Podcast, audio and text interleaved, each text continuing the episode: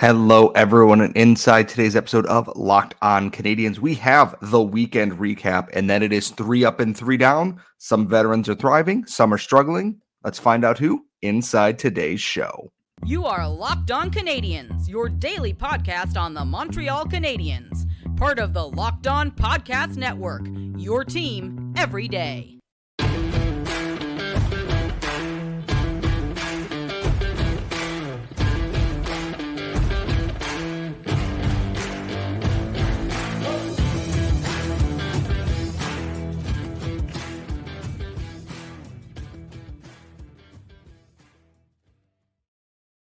Hello, everyone, and welcome to episode nine forty-eight of Locked On Canadiens. Today's episode is brought to you by our friends at Game Time.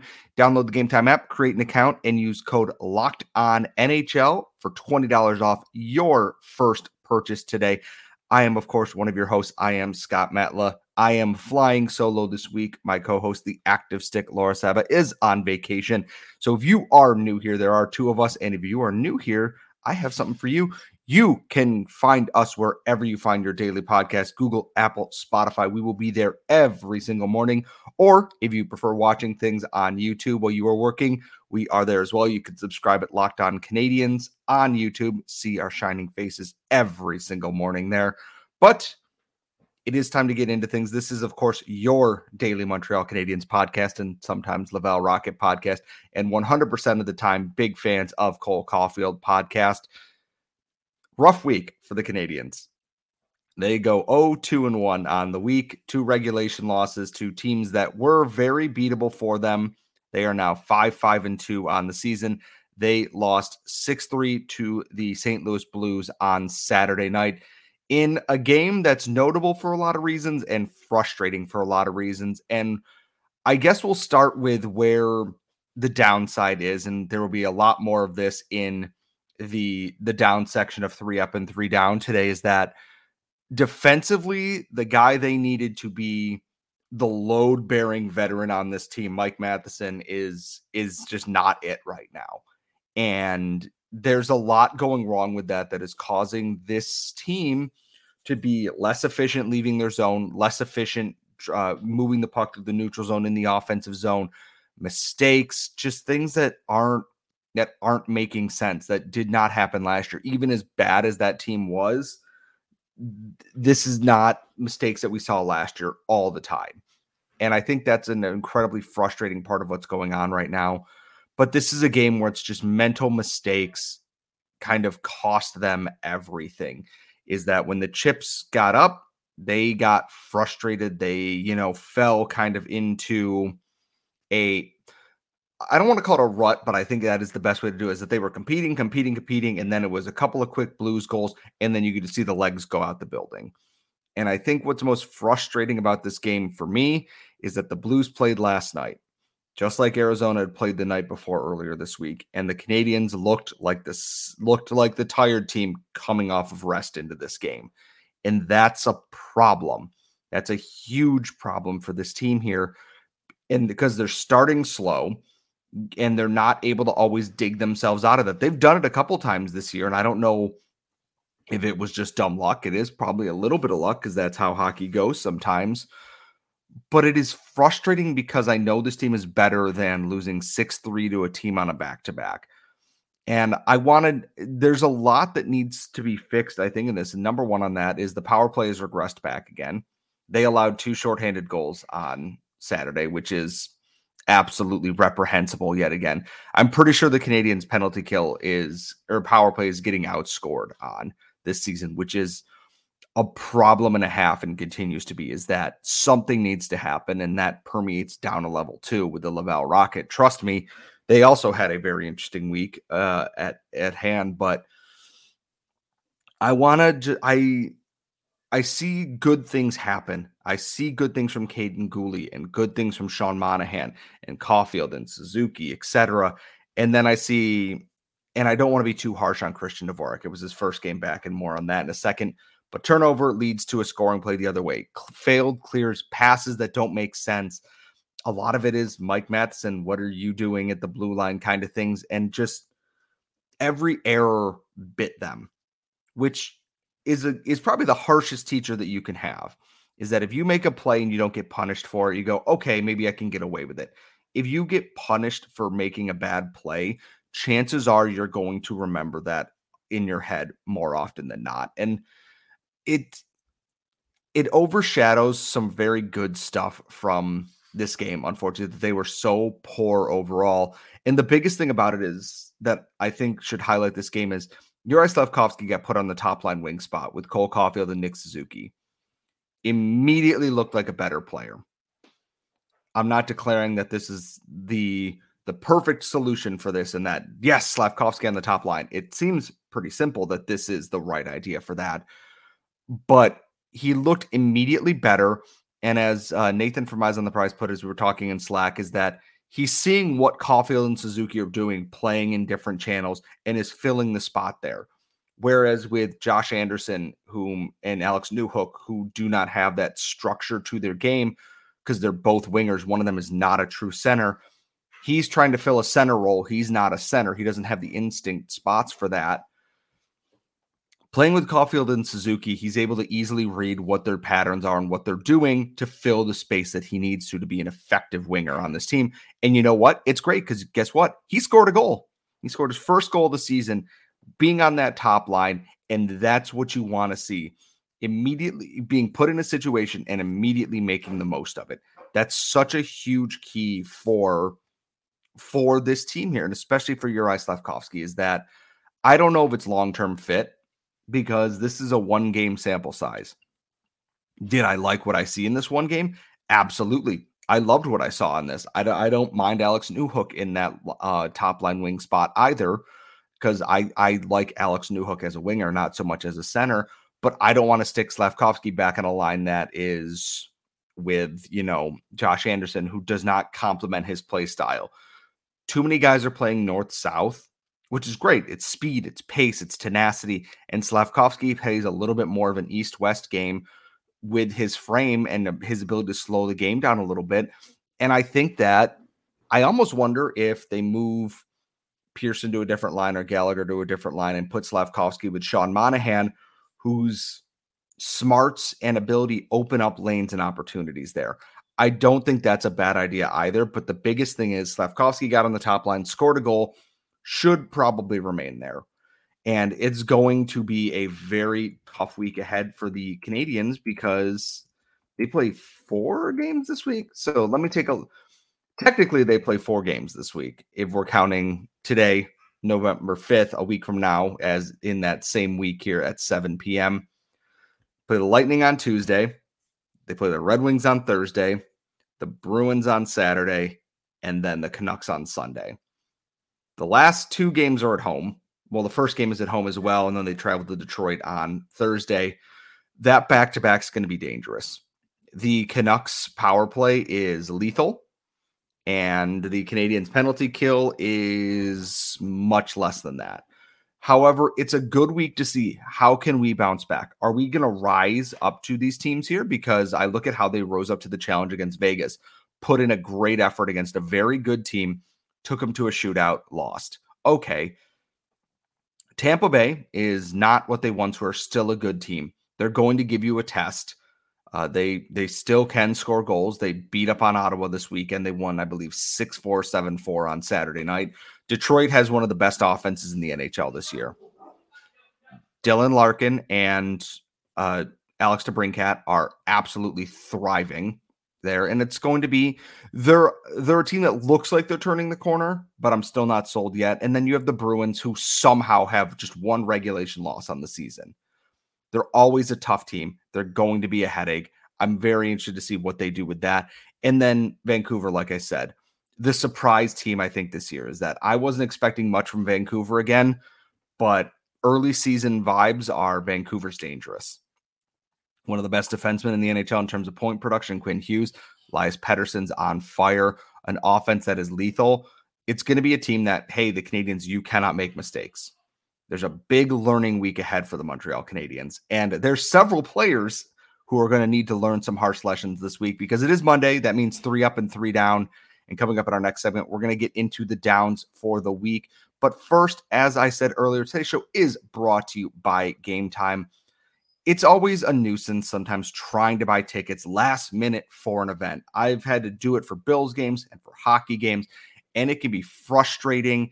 You can't tell if you're going to be in good seats, if the price is worth it compared to anything else, or if there's even a deal out there to find. Well, guess what? Game Time is here for you because it's the easiest and fastest way to buy tickets for all the sports, music, comedy, and theater events near you. You can get killer last-minute deals, all-in prices, views from your seat, and the best price guarantee. Game Time is going to take all the guesswork out of buying tickets. So when you go in, and let's say you want to go to that show, you can see what your seats look like, it, where the values are, and there is lowest price guaranteed, event cancellation protection, and job loss protection, et cetera. So you have faith in what you are buying. All you got to do is download the Game Time app, create an account, and use code LOCKEDONNHL for twenty dollars off your first purchase. Some terms apply, and all you have to do is create an account with Game Time and redeem code LOCKEDONNHL for twenty dollars off. Download Game Time today. Last-minute tickets, lowest price, guaranteed. We are back here at Locked On Canadiens, or at least I am back. I am your host for this week. I am Scott Matla. Of course, you can follow me on the app formerly known as Twitter at Scott Matla, where I mostly post clips of animals and hockey games because it's it's not worth spending that much time there.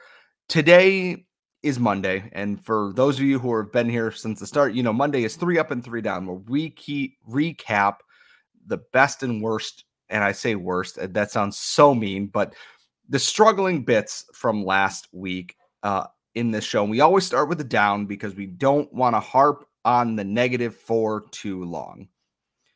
And the biggest thing this week is, and I feel bad doing this because I love the guy to death because he is very clearly the best possible defenseman the Canadiens have right now, but he is struggling so mightily this year. Mike Matheson. Watching the game against the Blues and the Coyotes was a, it, it was something. It's like somebody turned all of his sliders off, that there's no hockey sense. There's no balance. There's no composure. Just Mike Matheson, who last year was a lot better at covering for the mistakes of his partners, struggling to do even the basic parts of his job. Against the Blues, I watched him come into the zone towards two defenders and try to spin, fall down, puck goes the other way. He gets back in the play because he can skate really well. Great. Jonathan Kovacevic points that he's got this guy coming on his side of the ice there. Matheson, instead of picking up, I believe it was Brandon Saad at on his side of the net, goes to cover the same guy who is passing across. Neither guy gets coverage there, gets a stick on the puck. Saad scores into the empty net on Samuel Montembeau, who was kind of left out to dry on the play. And it's just all these bewildering mistakes that he didn't make last year. I know Mike Matheson is better than these errors that he's making in this game right now. Like, I truly know that for a fact. Is he's got to be better. Like, he has to be better than what he is doing there. And I know David Savard is out, which is a wild thing that Matheson's numbers have actually gotten worse without David Savard on the ice there. There's something to be said that I don't know if he's still playing through that nagging injury or not, but if there were times they should have sat him to rest, it should have been this week. If you're going to lose, fine. Losing while one of your key players plays injured, potentially, and I, I do not know for a fact if he is still nursing this injury, but something is not right in the way that he plays. Just the way that he's making plays, just the way that he's playing in general, he looks like he is trying to play through something, and that that shouldn't be a thing that they're doing right now. And going hand in hand with that is my other down, one of my other downs this week. The power play at both levels of the Canadiens organization is abysmal. I watched the Rocket this week, I think, score maybe one power play goal. And they had, between Saturday, Friday and Saturday alone, they had at least twelve power play opportunities and put up an oh for. On the flip side of thing, the Rocket penalty kill was elite, was outstanding, allowing only one power play goal on the weekend and a bunch of opportunities surrendered as well. But the power play isn't working at either level. And part of that at the N H L level is Mike Matheson is not where he needs to be. And another name is on power play one. He is also on the down list. And we'll get to him in a moment. And in Laval, I just, they don't trust the right guy to be running power play one. Both Logan Mailloux and Matthias Norlander looked great in that role early on in the season, in the preseason. They've been relegated to role two behind William Trudeau, who is playing terribly, to be quite frank with everything, in that Trudeau then comes back. He missed Friday's game, comes back in on Saturday's game, right back on power play one, still not playing well. It's a very frustrating thing, but at the N H L level, there's too much talent for it to not be working. It's getting scored on, and some of that ties into Matheson is not playing to the level that he is capable of.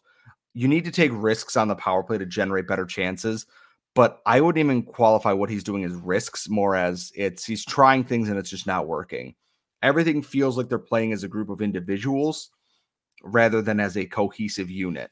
And again, I know that they're probably still just below league average on the power play, which is what I asked for. But when you see what it looks like when it's clicking so well, guys like Monahan working there, guys like Slafkovský scoring goals, maybe even someone like Jesse Ylönen, who is a great shooter in the press box for the game against the Blues, it becomes very frustrating that they can't figure this out. And a big part of that is the insistence in Josh Anderson being on power play one. Because my final down for the week is Josh Anderson is just, I I don't know what it is. He just doesn't seem to fit on any of the lines here. And I I cannot wrap my head around why. Because everything is there in the speed, the power, the ability to shoot. But defensively, he can't cover. And for whatever reason this year, he isn't utilizing his most effective weapon, which is his shot. He is constantly trying to cut across the face of net, and he does not have the agility in the hands to pull that off consistently. I think it is great that he's trying to improve his position and try to find a better scoring chance. But if you were Josh Anderson flying in off the wing and your power is in a heavy wrist shot or a snap shot while you were at full speed, slowing down to cut across the net to try and bring it to your backhand and roof it when that is not your strength is... is an issue there. It is commendable that he wants to try and create that space or create a rebound or force the goalie to make a harder save, but you are known for coming in and ripping that puck off the wing. I've watched you do it a lot, and it is where your strength is. I want him to stick to that, and I the hardest part is the Canadiens got to find somebody to work with him. The top line, probably not a great solution for it. We know it doesn't always work. We know it doesn't work with Alex Newhook as a center. Christian Dvorak just came back, which, great, he's been out since, you know, last spring, I believe, or late last, late last winter, early spring last year. Comes back in his first game. He has, you know, Newhook and Anderson there. And because I'm not... I'm not crazy about the idea of breaking up Monahan, Gallagher, and Pearson because they've been a very efficient third line. But the problem is they might need to take the talents of all three of these guys, the complementary piece in in Pearson, Monahan being a very smart play driver, and Gallagher just being a guy who generates shots and shots and shots. I can't help but think that maybe they need to just kind of disperse these pieces here and bat and bring balance to the lines a little bit. But they got to find a home for Josh Anderson.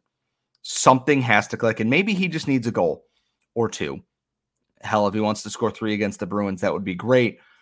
He's not going to, it's, it's not going to come easily, basically, is because teams know they can hone in on Suzuki and everybody without Kirby Dach here. They need somebody else to step up, and they need that to be, you know, Josh Anderson right now. If Josh Anderson can come in and get his goal scoring game on track this week, it's going to do a lot for helping bring the Canadiens back a little bit. I don't think he's an option on power play one. I don't. I think that every time he goes in there, is that his style is to play on the rush and on the counterattack. The power play is about cycling and precision and finesse, and Anderson is like bringing a sledgehammer to, you know, hang one of your child's little, you know, paintings on the wall there. You need a little tippy tap, and Anderson just comes in and his sledgehammers a hole through your wall there. I want to see them make that change just because... It, it'll it should kill two birds with one stone, to use, you know, that old cliche a little bit here. But if he can get going, the team looks a lot better. But for right now, I just don't know where he fits, and they're not going to healthy scratch a five and a half million dollar guy. He's not hurt. He's just not fitting. I think he's last on the team forwards for expected goals for. Not great uh, for a guy that you were expecting to be a twenty-plus goal guy a year. However, because it is three up and three down, we don't always stick with the negative. We're going to get into the rising stars of this week, and that's coming up next. But first, today's show is also brought to you by our friends at FanDuel. And right now, new customers with FanDuel can get one hundred fifty dollars in bonus bets with any winning five dollar money line bet, because we want you to score early this N F L season with FanDuel, America's number one sportsbook. That's one hundred fifty bucks if your team wins. And if you've been thinking about joining FanDuel, there's no better time to get in on the action than right now. The app's easy to use. There's a wide range of betting options, including the spread, player props, over, under, and more. I, y'all know I am a Packers fan. Bet on anybody taking the over against the Packers defense this year. Jordan Love is struggling. I'm telling you, there's money to be made there. All you have to do is visit FanDuel.com slash locked on and kick off the N F L season with FanDuel, the official sportsbook partner of the N F L, and us here at Locked On. And I am also here to remind you to please gamble responsibly anytime you are betting on sports. It is the final segment of today's show. It is the up part of three up and three down. And I want to start with defensemen, but I realize that in my uh, show notes on the side here, the screen, if you are watching this on YouTube, I put the resurgence of Brendan Gallagher in there. And you know what? I'm going to lead with that, even though the two defensemen I want to talk about, I know people have been asking about a ton. I, I ended last segment kind of talking about the... the trio of Tanner Pearson, Sean Monahan, and Brendan Gallagher. Sean Monahan is getting a lot of the accolades, and rightfully so. He's been incredible this season when he has been healthy now. Uh, he's up to six goals on the year in ten or twelve games now, winning a ton of faceoffs, just generally looking really, really smart for the Canadiens this year. And as Andrew Berkshire pointed it out, is that Sean Monahan is getting accolades, and rightfully so. He's been very good. Brendan Gallagher looks like he's kind of back to his old form again. He's second on the team. He's third on the team in expected goals for. He's second on the team in Corsi for percentage. He's doing the things that Brendan Gallagher always did well, and that is just generating scoring chances when that when he has the puck.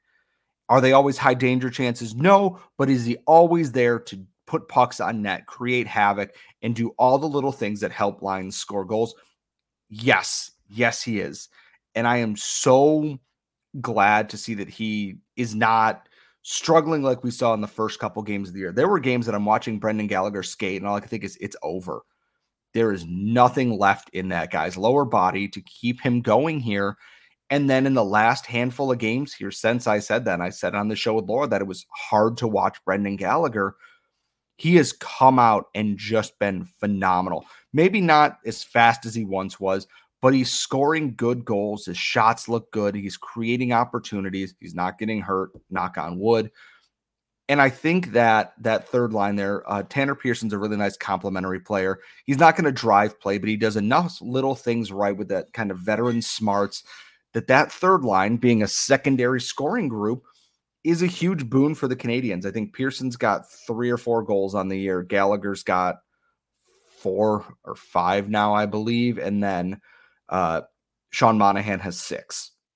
It's a pretty good unit, all things considered. Considering I looked at that and I go, trade bait, trade bait, possible trade bait on that line. And we know two of those names, there's only a year on their contract, are likely going to be gone at the trade deadline. That's That wouldn't be shocking, but if Brendan Gallagher is going to be here, it is good to see that he is finding his legs and finding his game there. And his success means that if he continues to play well, they can always move, shuffle lines around, create opportunities to put him with Suzuki and Caulfield, the guy that's going to go to the net, cash in on some of those rebounds and, you know, cause havoc to open up lanes. Not a bad idea. Pairing him with Slafkovský, someone that they know Gallagher's going to go to the net. If I can put pucks there, there's going to be a guy there. Gallagher's flexibility, and I said this about Raphael Harvey-Pinard too, is that the more flexible they are, the more opportunities they can definitely create for this team, and that's a good thing. Uh, also on the upside, I'm saving the best for last on this. I'm reordering it from what's in the show description because this is my show and I can do what I want. Uh, Logan Mailloux had his best professional game, I thought, on Friday night against the Toronto Marlies, and a lot of people have been asking how has he looked this year, how has he been playing. There are still hockey I Q brain farts. There are. That's just fact of the matter. That is how development sometimes goes here.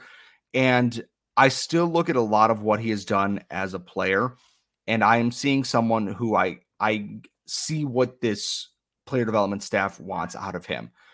Is there's been a lot less trying to play hero puck a little bit. He still does it from time to time, but he's picking his spots better. Uh, he was a big reason why the Rocket had a uh, third period, four goal, four unanswered goal comeback against the Toronto Marlies.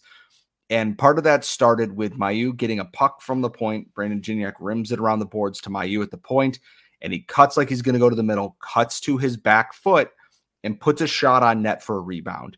It rebounds right to Philippe Maillet. Maillet lifts it, finally gets his first goal of the year, gets that comeback started. That gets the Rocket within a goal, and then Jan Miszak ties it up. And then it was late in the game, same play there. Brandon Gignac kind of wins a puck along the corner boards uh, behind the Marlies' net, chips it to the point. Maillet was basically at that, that ninety-degree angle where the blue line meets the boards and the benches there. Steps to his back foot and wires one right through traffic about chest high. Philippe Maillet gets a stick on it, deflects it uh, by Martin Jones. Rocket take the lead. They end up getting a win with a Brandon Gignac empty netter. And that's kind of what I want to see from Maillet. There is smart decision-making on defense. Is he's, he's making good reads with his passes, with his shots. He's looking to find lanes. He's not just firing it into people. He is looking to improve his scoring position.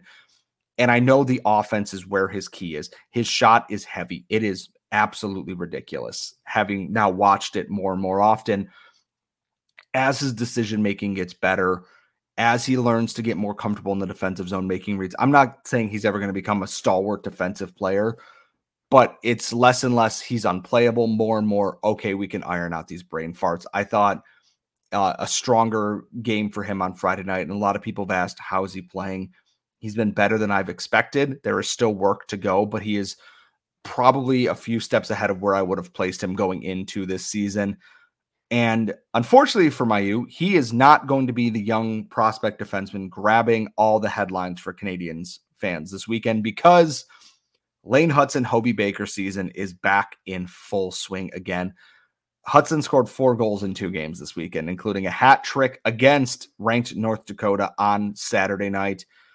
When I say Lane Hutson is a cheat code, I think I might actually be underselling how good Lane Hutson is. Watching him play against all the goals that he scored against North Dakota were he's at the blue line, shimmies, shakes around a defender, Lane wires one home by the goalie there. Just the most impressive thing is he he puts the fear of God in players twice his size. He, they, players see Hutson approaching and they don't want to give him too much space or try and jump on him too much, because they're always worried what he's going to do. And to be quite frank, I never know what he's going to do half the time, because he has so many tricks in his tool bag that Lane Hutson is becoming just a nuisance in the best possible way for opposing teams. And I am trying my best to kind of contain the hype around Lane Hutson for myself, because yeah, there's probably going to be a little bit of adjustment time to the professional game and see how those next steps go there. I want to see him next to Kaiden Guhle so badly. I want to see him playing with David Reinbacher, with Jaden Struble, et cetera. Some of these, you know, stable guys who can move the puck, but allow Lane Hutson to be Lane Hutson. And I...